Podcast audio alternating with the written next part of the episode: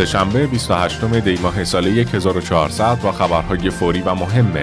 بررسی ویژه از امضای توافق 20 ساله ایران با روسیه، اولویت‌های جلسه رئیس جمهور با بانک‌ها، جزئیات حذف ضامن از تسهیلات بانکی خرد، 30 مدیرعامل مجرم بانکی، حذف ارز 4200 تومانی در شرایط فعلی، ایراد لایحه رتبه‌بندی معلمان، اقدامات نیروی امداد در سیلاب جنوب کرمان، بازگشت ایران به تعهداتش در برجام، پیشرفت بعضی از جزئیات در مذاکرات وین، هشدار حمله رژیم صهیونیستی به ایران، آمار مبتلایان به اومیکرون در آذربایجان شرقی، کرونا در تیم استقلال و برترین های فوتبال جهان در سال 2021 از نگاه فیفا در خدمت شما هستیم.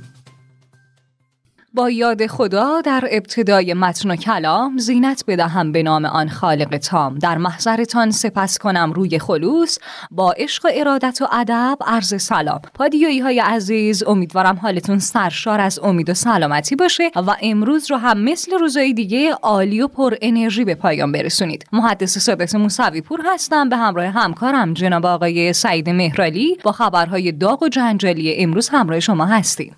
خیلی ممنونم از شما خانم موسوی پور. با اجازهتون بررسی ویژه رو من امروز شروع میکنم. بله بفرمایید.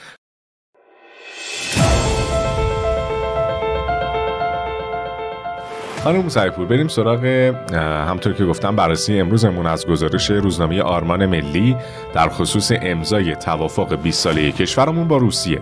چند روز دیگه سید ابراهیم رئیسی برای امضای توافقنامه 20 ساله همکاری با روسیه عازم این کشور میشه. این توافق بلند مدت بین دو شریک تجاریه که میتونه زمینه همکاری در حوزه‌های مختلف از اقتصاد گرفته تا سیاست، نظامی و فرهنگی و غیره رو ایجاد کنه. بله، توافقنامه شبیه به اونچه که با چین بسته شده. البته بدبینی‌ها به روابط با روسیه با توجه به سابقه تاریخی این کشور در وقایع مختلف ایران شدت گرفته و از طرفی با توجه به اینکه روسیه در مورد ایران همیشه تا جایی در کنار ایران قرار گرفته که منافعش اجازه داده، باعث شده تا افکار عمومی دید خوبی به این قرارداد نداشته باشه. ولی توسعه روابط ایران با کشورهایی که میتونه همکاری طولانی داشته باشن باعث توسعه در بخش‌های مختلف به ویژه اقتصاد ایران میشه. بله، روسیه هم کشوری بزرگ و با تکنولوژی و پیشرفت‌های زیادیه که اگه در بخش‌های درست و با در نظر گرفتن منافع ملی ایران به کار گرفته بشه، قطعاً میتونه اثرات مثبتی هم برای ایران و هم برای روسیه داشته باشه. اما نظرات کارشناسان هم نمیشه در واقع نادیده گرفت. اونم وقتی معتقدن عملکرد روسیه تو سالهای تحریم چندان قابل دفاع نبود و حتی حجم تجارت ایران با روسیه از آلمان و کشورهای اروپایی هم کمتر بوده که بر مبنای اون قراردادی بلند مدت منعقد بشه. خب مسعود دانشمند عضو اتاق بازرگانی ایران و فعال اقتصادی در این زمینه گفته به طور کلی اینکه هر چقدر روابط ایران با کشورهای جهان بیشتر باشه قطعا اتفاق خوبیه، چون میتونیم از امکانات همدیگه استفاده کنیم و تبادلات اقتصادی و تولید داشته باشیم و این موضوع خوبیه، اما باید دید با چه کشوری چه رابطه‌ای میتونیم داشته باشیم. دانشمند در ادامه هم تاکید کرد باید ببینیم که چه چیزی میتونیم به روسیه یا چین بدیم و چه چیزی میتونیم بگیریم و چه توقعاتی در مقابل وجود داره. ایران قراردادی 20 ساله با روسیه داشته که ظاهرا امسال سال آخر اونه. سوال مهمی که باید پاسخ داده بشه اینه که قرارداد با روسیه در سالهای تحریم چه کمکی به ایران کرده که دوباره قرارداد 20 ساله ببندیم که تا در آینده در واقع به ما کمک کنه. روسیه به ایران چی میده؟ عضو اتاق بازرگانی ایران درباره رأی مثبت روس‌ها به آمریکا گفت عملاً دیدیم که اوایل دوره اوباما که قطعنامه‌های مختلفی علیه ایران تصویب شد و پرونده ایران رو به شورای امنیت و ذیل بند 7 ماده شورای امنیت قرار دادن، در اون دوران هم روس‌ها رأی مثبت به نفع آمریکا علیه ایران دادن. اون زمان هم قرارداد 20 ساله با این کشور داشتیم. خب برای همین دانشمند به طور کاملا جدی تاکید داره که همه این مدارک و وقایع موجوده و باید چشممون رو باز کنیم و ببینیم که چه اتفاقاتی برای ایران افتاده. تکلیف چینی‌ها تو قرارداد 25 ساله روشن و اونها هم دنبال ایجاد مستعمرات اقتصادی هستند. به عبارت دیگه اگه نفت و گاز ایران رو در دست بگیرن و فرضاً وام چند صد میلیاردی هم به ایران بدن، وقتی ایران نتونه نفت رو به قیمت واقعی تو بازار بفروشه و قسط وامو بده، چین هم وسایل رو ضبط می‌کنه دیگه. حالا دانشمند درباره روابط در شرایط برابر گفت باید بتونیم با تمام کشورهای جهان بر اساس شرایط برابر نه استعماری تبادل ارتباط داشته باشیم. اما روسیه در اهنامه ترکمنچای و گلستان تا امروز دست داشته. حتی در جنگ آذربایجان با روسیه نشستن و علیه ایران توطئه کردن. روسیه در سوریه هم با ترکا نشسته و علیه ایران اقدام کرده. در همه جا همین اتفاق افتاده، ولی عجیبه که ما ایرانی‌ها با روس‌ها خوب هستیم. حالا طبق نوشته ی روزنامه ی آرمان ملی، ما نه تنها به روسیه بلکه باید به همه دنیا بی‌اعتماد باشیم، مگر اینکه در قراردادها و عملکردشون نشون بدن که متعهد به رفتارشونن. دقیقاً. به طور مثال روسیه شریک تجاری ایرانه که در بخش‌های مختلف ایران به این کشور اعتماد کرده، ولی تاریخ ایران نشون میده که روسیه همیشه هم با ایران صادق نبوده و بیش از منافع مشترک به دنبال منافع خودش بوده. برای همین اعتماد 20 ساله گذشته ایران به روسیه چه دستاوردهایی داشته که حالا در قرارداد جدید 20 ساله بتونه به منافع ملی ایران کمک کنه.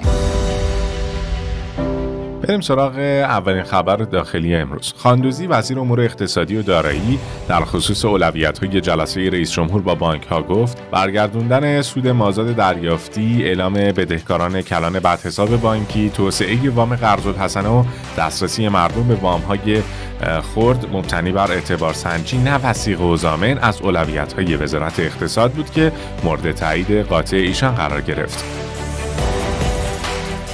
مرادی کارشناس امور بانکی هم در رابطه با جزئیات حذف ضامن از تسهیلات بانکی خرد گفت آقای رئیس جمهور تاکید بر این نکته داشتن که وام هایی که میخواد در سطوح خرد به مردم داده بشه با آسانگیری بیشتری انجام بشه. خب یکی از مواردی که مردم رو خیلی اذیت میکنه در دسترسی به تسهیلات همین سختگیری بانک ها در دریافت ضمانت های بانکی و وثایقه. بنابراین شد که آسانگیری که جناب رئیس جمهور فرمودن در وزارت اقتصاد طراحی شد که در گام اول بانک‌های دولتی و نیمه دولتی تسهیلات رو در دو سطح تا 50 میلیون تومان و بعد تا سقف 100 میلیون تومان برای کلی افرادی که حقوق دریافت می‌کنن یا مستمری می‌گیرن، یعنی به هر حال کارمند دولتی هستن، نهادهای عمومی غیر دولتی و حتی شرکت‌های بزرگ و سایر شرکت‌ها و خوش حساب هستن، یعنی رتبه اعتباری اونها نشون میده که تا حالا بد حسابی نداشتن. برای این افراد یا بدون ضامن یا با حداقل ضمانت‌های ممکن باشه. مرادی در ادامه نسبت به زمان اجرای این طرح تاکید کرد این مورد توافق وزیر محترم اقتصاد و بانک‌های دولتی قرار گرفته و ریاست محترم جمهور هم در خصوصش دستور دادن. فکر می‌کنم از هفته آینده این قضیه استارتش می‌خوره ان شاءالله. آقای مهرعلی مدیرعاملان سی بانک در پاسخگویی به سوالات و درخواست‌های مردم در سایت انتشار و دسترسی آزاد به اطلاعات تعلل داشتند. در این بین بانک توسعه تعاون متعلق به وزارت کار با 357 روز و مؤسسه اعتباری توسعه بیش از 398 روز تعلل رکورددار هستند. بله، تازه بر اساس قانون انتشار و دسترسی آزاد به اطلاعات تعلل در پاسخگویی، ممانعت از دسترسی به اطلاعات و ترک فعل در این زمینه جرمه.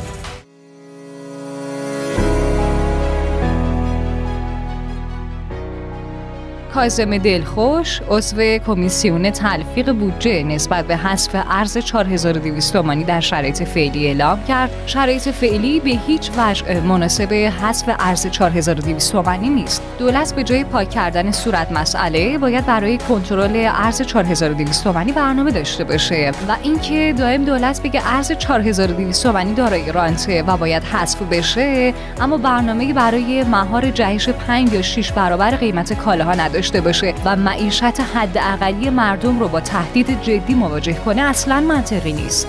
دلخوش در ادامه تاکید کرد کاملا مخالفیم که ارز به این شکل حذف بشه زیرا اجرای شدن اون باعث ایجاد مشکلات اساسی برای مردم میشه. به طور مثال ارز 20 تا 25 قلم کالا اگه حذف بشه بر قیمت 600 تا 700 کالا اثر نامطلوب میذاره و مردم طبقات پایین له میشن. هادی طحان نظیف سخنگوی شورای نگهبان نسبت به ایراد لایحه رتبه‌بندی معلمان گفت شورای نگهبان با اهداف لایحه رتبه‌بندی معلمان موافقه اما اشکالات و ابهام‌هایی در مصوبه مجلس وجود داره و همین خاطر پیگیری‌های متعددی برای رفع ابهام‌ها انجام دادیم.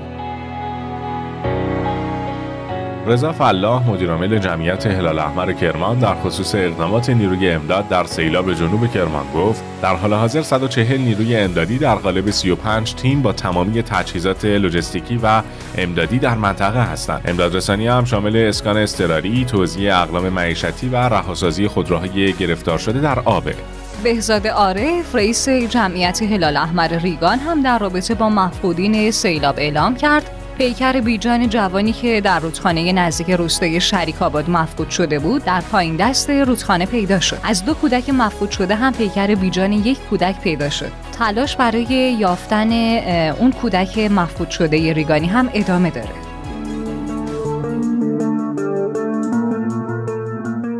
و اما اخبار بین‌المللی امروز. امیر عبداللهیان وزیر امور خارجه کشورمون در گفتگو با رسانه چینی نسبت به بازگشت ایران به تعهداتش در برجام تاکید کرد به دنبال اتلاف وقت در مذاکرات وین نیستیم، برای همین اگه طرف مقابل به تعهدات توافق هسته‌ای بازگرده ایران هم به تعهداتش باز خواهد گشت.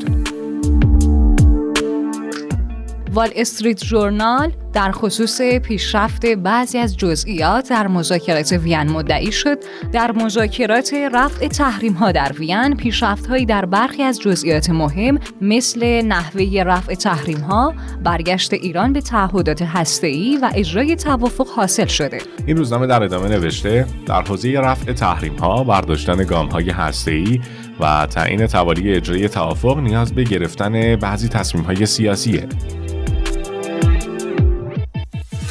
بن آمی وزیر خارجه سابق رژیم صهیونیستی در خصوص حمله رژیم صهیونیستی به ایران هشدار داد. هر گونه حمله رژیم صهیونیستی به ایران به جنگی فراگیر و ویرانگر در منطقه ختم میشه و آمریکا هم در این جنگ وارد نخواهد شد.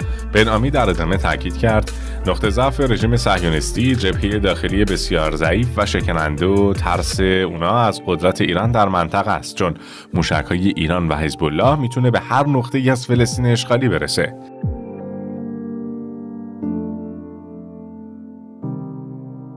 دکتر بهمن نقی پور سرپرست دانشگاه علوم پزشکی تبریز در خصوص آمار مبتلایان به اومیکرون در آذربایجان شرقی گفت 21 مورد ابتلا به اومیکرون در آذربایجان شرقی شناسایی شده و متاسفانه 1 نفر از این بیماران که یک پیرمرد 95 ساله دارای بیماری‌های زمینه‌ای سخت مثل بیماری شدید قند خون و قلب بوده فوت کرده، ولی خوشبختانه حال باقی بیماران بهتره. بریم سراغ خبر ورزشی. خانم موسیپور نتیجه تست کرونا تعداد زیادی از بازیکنان و اعضای کادر تیم فوتبال استقلال مثبت شده. بله آقای مهرعلی خبر دارم. برای همین بازی استقلال پیکان در مرحله 1/4 نهایی جام حذفی با درخواست استقلال لغو شد. خب بریم سراغ معرفی برترین های فوتبال جهان در سال 2021 از نگاه فیفا. ادوارد مندی دروازه‌بان چلسی به عنوان بهترین دروازه‌بان سال برگزیده شد. گل اریک لاملا، گل مهدی تارمی و پاتریک شیک به عنوان برترین گل سال از نگاه فیفا انتخاب شد. جایزه بازی جوانمردانه سال به تیم ملی دانمارک و کادر پزشکی این تیم رسید. سرمربی تیم زنان چلسی به عنوان برترین سرمربی سال بانوان انتخاب شد. جایزه برترین سرمربی سال مردان هم به توماس توخل سرمربی چلسی رسید. جالبه که جایزه بهترین هواداران سال هم به هواداران تیم ملی دانمارک و فنلاند رسید. خب بریم سراغ خبر کوتاه. سازمان راهداری در محورهای هرمزگان، کرمان، فارس، بوشهر، سیستان و بلوچستان، خراسان جنوبی، لرستان، خوزستان و 4 محال و بختیاری بارش برف و باران، وزش باد شدید و تگرگ پیش بینی کرد و از مسافران خواست هنگام تردد اقدامات پیشگیرانه را رعایت کنند. طبق گفته مدیر کل بحران سازمان راهداری 1300 راه روستایی به دلیل بارش برف و کولاک مسدود شده که 500 راه روستایی به صورت موقت بازگشایی شده. 18 استان کشور هم درگیر بارش برف، کولاک و باران هستند. طبق اعلام مرکز رسانه قوه قضاییه، دادگاه عامل حمله به رژه هفته دفاع مقدس در اهواز امروز 28 دی ماه در شعبه 26 دادگاه انقلاب اسلامی به ریاست قاضی افشاری برگزار میشه. بنا به اعلام مدیر روابط عمومی سازمان نظام پزشکی، ویزیت پزشکان باید در شورای عالی بیمه تعیین بشه و پس از تصویب هیئت وزیران ابلاغ و اطلاع رسانی بشه. در جدیدترین رده‌بندی سایت فوتی رنکینگز فوتبال آسیا، ایران با یک پله سقوط در رده پنجم جدول قرار گرفت که سهمیه‌اش 2 به علاوه 2 باقی بمونه. خبرهای امروزمون هم تموم شد. خدا رو شکر می‌کنیم که امروز هم در کنار شما عزیزان و هم نفس با شما بودیم. تا سلامی دوباره، خدا نگهدار. مراقب خودتون و عزیزانتون باشین. تا فردا همین ساعت، خدا یار و نگهدارتون.